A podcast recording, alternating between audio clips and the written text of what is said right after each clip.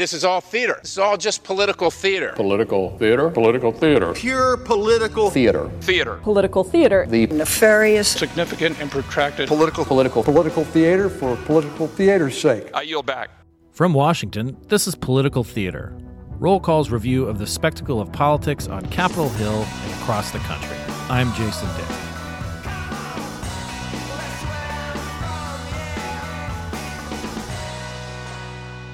Senate Minority Leader Mitch McConnell employs a minimalist approach to leading his GOP colleagues.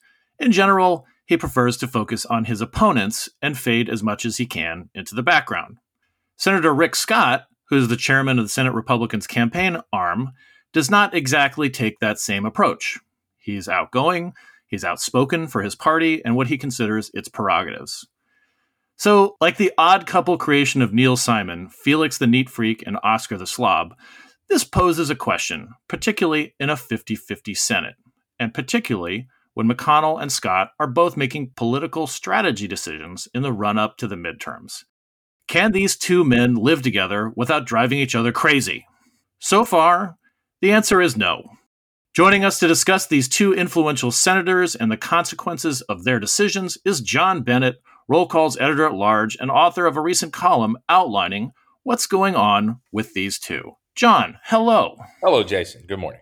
So your your column, uh, th- this is a, a, a, bit of an offshoot from some reporting that you do, uh, writing our uh, CQ afternoon briefing newsletter. Uh, but you've talked to uh, Rick Scott. He is, as as uh, sort of I alluded to in the in the intro, he is he is chatty. he he he rarely uh, is one of the senators who pretends to be on his phone when you're asking him a question, or or you know, sort of time honored dodges. And you and you have been observing McConnell for for years in your capacity uh, at CQ and Roll Call and other news outlets. Uh, let's talk about this story, uh, this column, reported column that you did for for Roll Call about just how tense things are between Rick Scott and Mitch McConnell and why it's important. Yeah, in fact, uh, Rick Scott is the rare kind of senator who will get off his his cell phone if he sees you in a hallway. He did that uh, when I talked to him for this brief interview. Um, he was talking about I heard you know overheard him. He was talking about some scheduling issue. They were trying to move something around, and he saw me and you know kind of put his hand up and waved and got off the phone and and off we went. Um, you know the the the thing that really stood out to me, it, and I'm I'm now putting myself back in that Dirksen Senate office building hallway is he doesn't try to, you know, he didn't try to put a good face on it. He didn't try to kind of dress up the relationship or spin. He, there was no spin. Um, he just kind of matter of fact, like, well, yeah, um, Senator McConnell's trying to raise more money for our candidates, and um, he didn't try to say we agree on on strategy and where to spend money and when to spend it and who to spend it on. He just said, "Oh, they're doing their own thing." And I said, "Well, you know, people say that this is a feud. How do you view the relationship?" And I thought it was really telling. The first thing that Rick Scott told me was, "Well, I did fundraisers for Mitch back in 1993." and, and I didn't really know what to say. And you know, you can't laugh in these in these moments. You have to keep a straight face. And I just remember thinking, well, you know, that'll be good for the column, number one. But number two, I said, well, what about now? I said, how is it now? And he said, well, we both want to win. We both want to win in November. And I, I asked him some strategy questions and whether they're, to the extent they can legally, because Scott is head of the National Senatorial uh, Republican Committee. And McConnell has um, McConnell has a leader, the Senate Leadership PAC, so they can't legally, you know, they can't get in a room and and decide, okay, you give a million here and then I'll give two here. But you know, you could have a they could have their own conversation in a hallway and and decide, you know, we want to give let's let's give Herschel Walker some more cash down in Georgia, something like that. No, that's not happening. They're not. I asked him, have you guys sat down and talked? Have you tried to mend fences and and at least from now to November get on the same page? No, no, they haven't so what's let, us unpack you know the the sort of the root of this conflict between these two guys because in, in general you have you know the, a minority leader or a majority leader working pretty closely with the head of the campaign arm. They as you, as you said they both want to win. They both have the same sort of objectives which is to be you know like you know either maintain a majority or win a majority so let let's talk about the recent past right real quickly just like this election cycle and some of the divergent positions and and and conflicts that they've gotten into and then let's let's zoom out and talk about what may be going on writ large. Sure. It really feels like the rift began when uh, Senator Scott put out the NRSC's kind of domestic plan, mm-hmm. which was not the Mitch McConnell domestic plan. And because there, there isn't really a Mitch McConnell domestic plan, right. it, it's it's just all about how bad the Democrats are doing, right?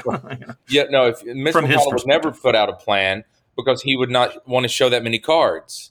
He keeps them right here. He keeps them close, uh, not even close to his vest. He keeps them right up against his face. That's why we never know what what McConnell might do or, or what he's thinking.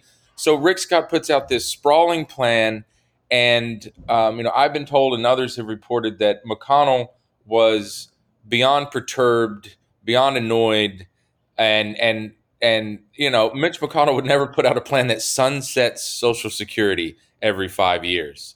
Uh, Mitch McConnell likes to win elections so he can be the majority leader, so he can control the chamber, so he can move or block nominees, especially judicial nominees. We saw that during the Trump years. Of course, they moved hundreds of federal judges and remade benches across the country. Um, but but Rick Scott put it right out there. It plays into the culture wars, and that's not always where Mitch McConnell wants to fight. Mitch McConnell's an inside player. He wants to fight here in Washington. He doesn't necessarily want to wade into all those issues.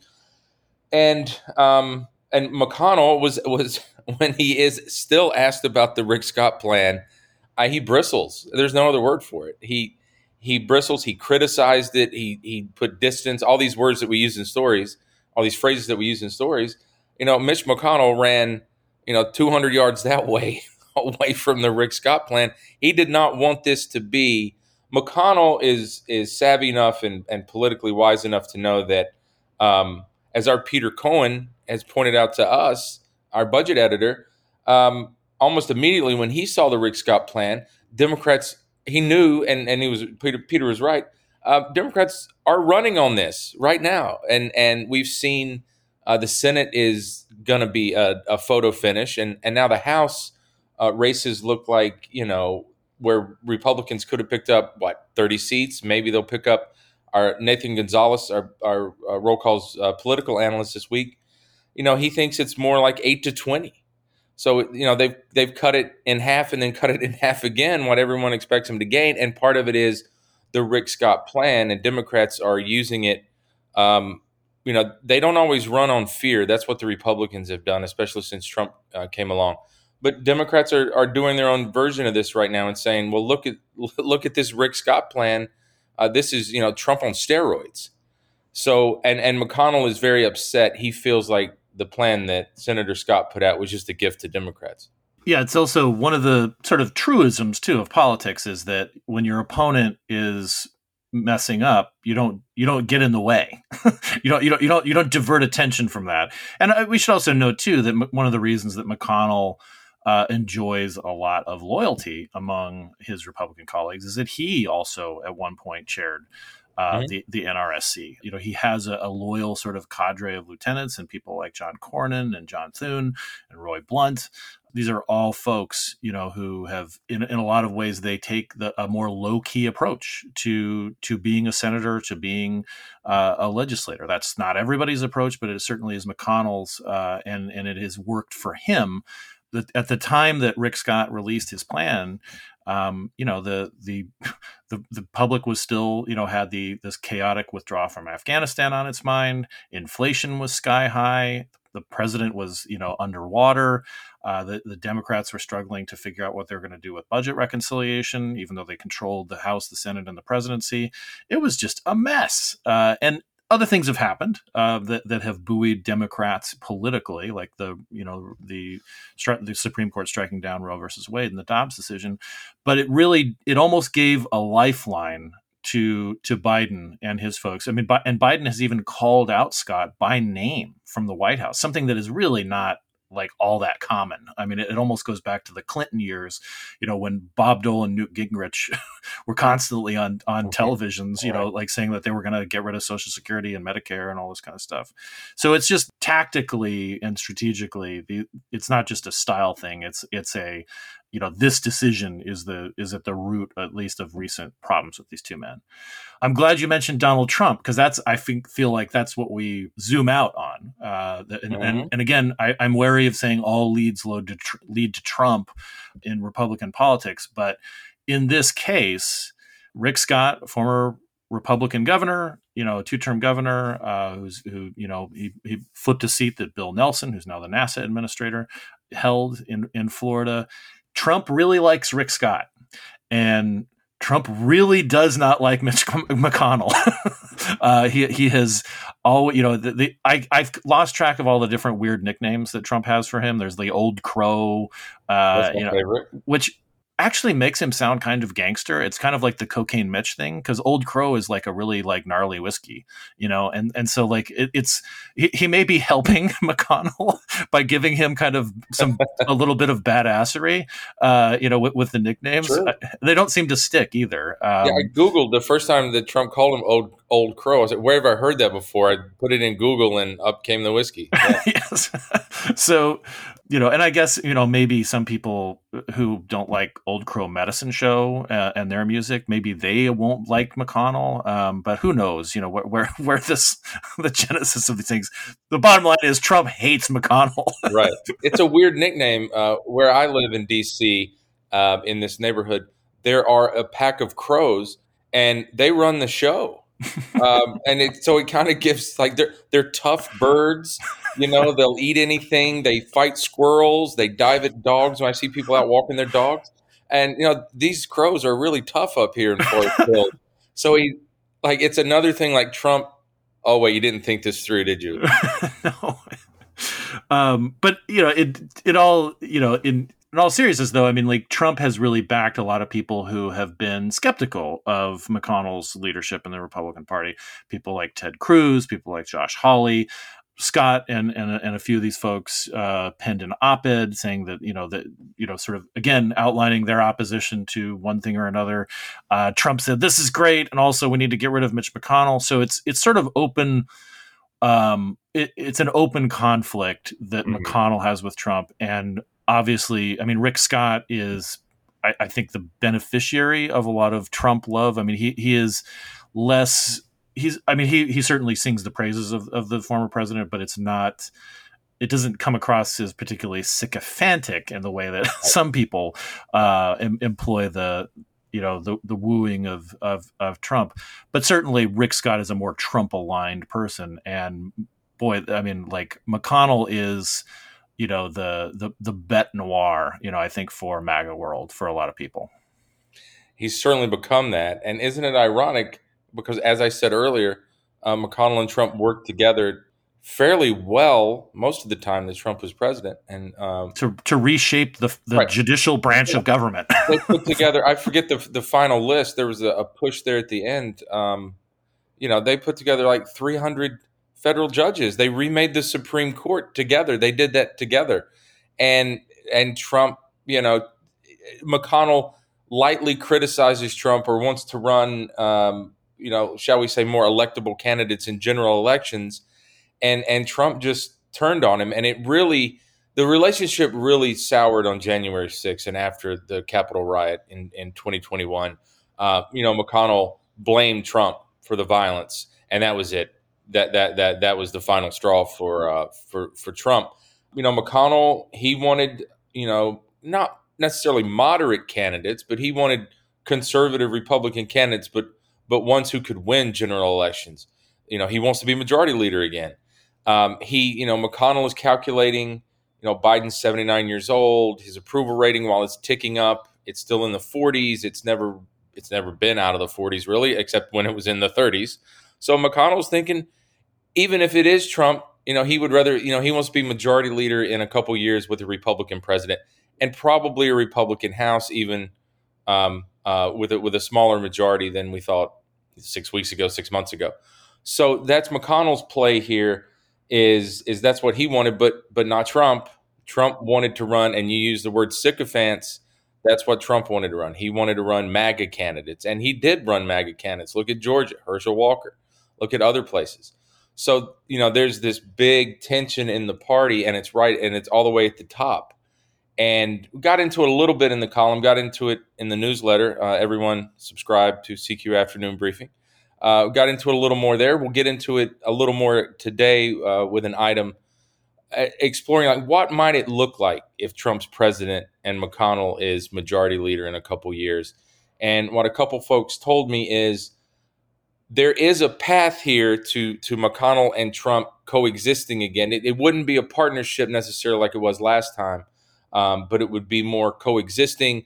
It would work at the staff level. You know, they they don't have to talk you know, we, we, we got word last night that President Biden talked to Governor Ron DeSantis because of the hurricane uh, in Florida. They finally, the two of them finally chatted, but they don't have to chat to deal with a hurricane. The you know the there's the administrations can talk to each other, and as long as they're signing off on things, you know, Biden and DeSantis don't have to talk. McConnell and Trump don't have to talk if they're uh, back in their offices, uh, majority leader and president again.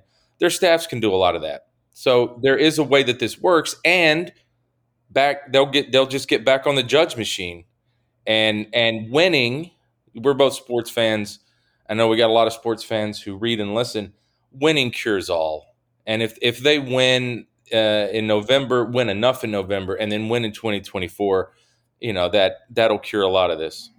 And and also, I mean, like the the back to the judicial branch and, and sort of the remaking of it. I mean, truly, it can't be overstated how how much this is Trump's legacy and McConnell's legacy.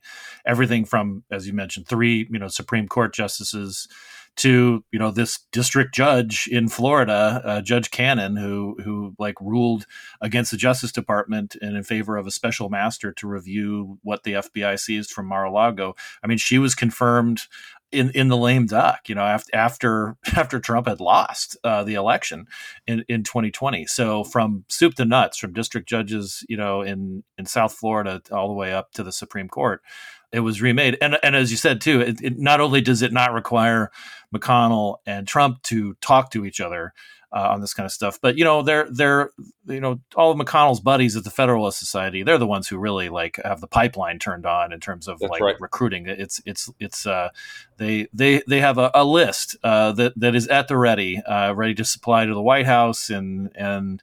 Uh, any any anyone who who wants to take a peek of uh, folks who have you know, sworn fealty to the Federalist line, uh, which is, you know, worked out quite well for people like Neil Gorsuch and, and Brett Kavanaugh and, and so forth. Yeah, people, you know, it's often said of McConnell, and it's true, um, as an appropriator, um, as uh, as party leader, you know, he people have always said he doesn't have a, a big legislative signature piece of legislation that he's pushed pushed through.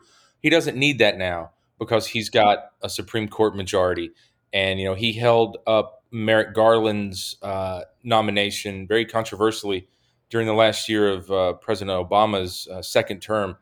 That's McConnell's legacy. The the Supreme Court that we're going to have, you know, and they put young judges for the most part. Um, Gorsuch uh, is a little older than than the others, but he's still going to be there. He's still a healthy, relatively young man. So that's McConnell's legacy, and that's also Trump's part of Trump's legacy. Boy, um, he's got a complicated legacy. One thing I, I think it's it, worth noting too about Rick Scott is that you know while he certainly you know would loves having the uh, attention and support of the former president Donald Trump, we could see a relatively crowded GOP presidential field just from Florida. Um, you know the the uh, Trump uh, now you know resides, I guess, you know, at Mar-a-Lago, you know, as, as much as that's a residence. Uh, most of the year, yeah. yeah. Most of the year. So, but he is a Florida resident, right? Right. Uh, Ron DeSantis, the current governor uh, of, of Florida, Republican, is, is considered a, a, a 2024 probable candidate at this point. He certainly is. Is uh, it, it, almost seems like he's looking past Charlie Crist, who's his general election opponent this year, a Democrat, former Republican governor, uh, but current Democrat, and and was looking to run up the score, you know, against against Crist to see to to come out of that and and use that as possible uh, launch pad for uh, presidential campaign. And then Rick Scott himself, also, uh, who you know is uh, is, is, considered a, a, a, potential Republican um, candidate for president. I mean, he he doesn't have the kind of name recognition uh, that somebody like Trump or DeSantis have, but he's working on it. mm-hmm. He sure is.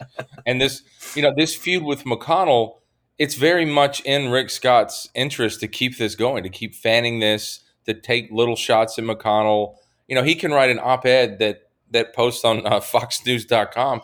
He never has to. He never has to use the words Mitch McConnell. He can just allude to things. He can.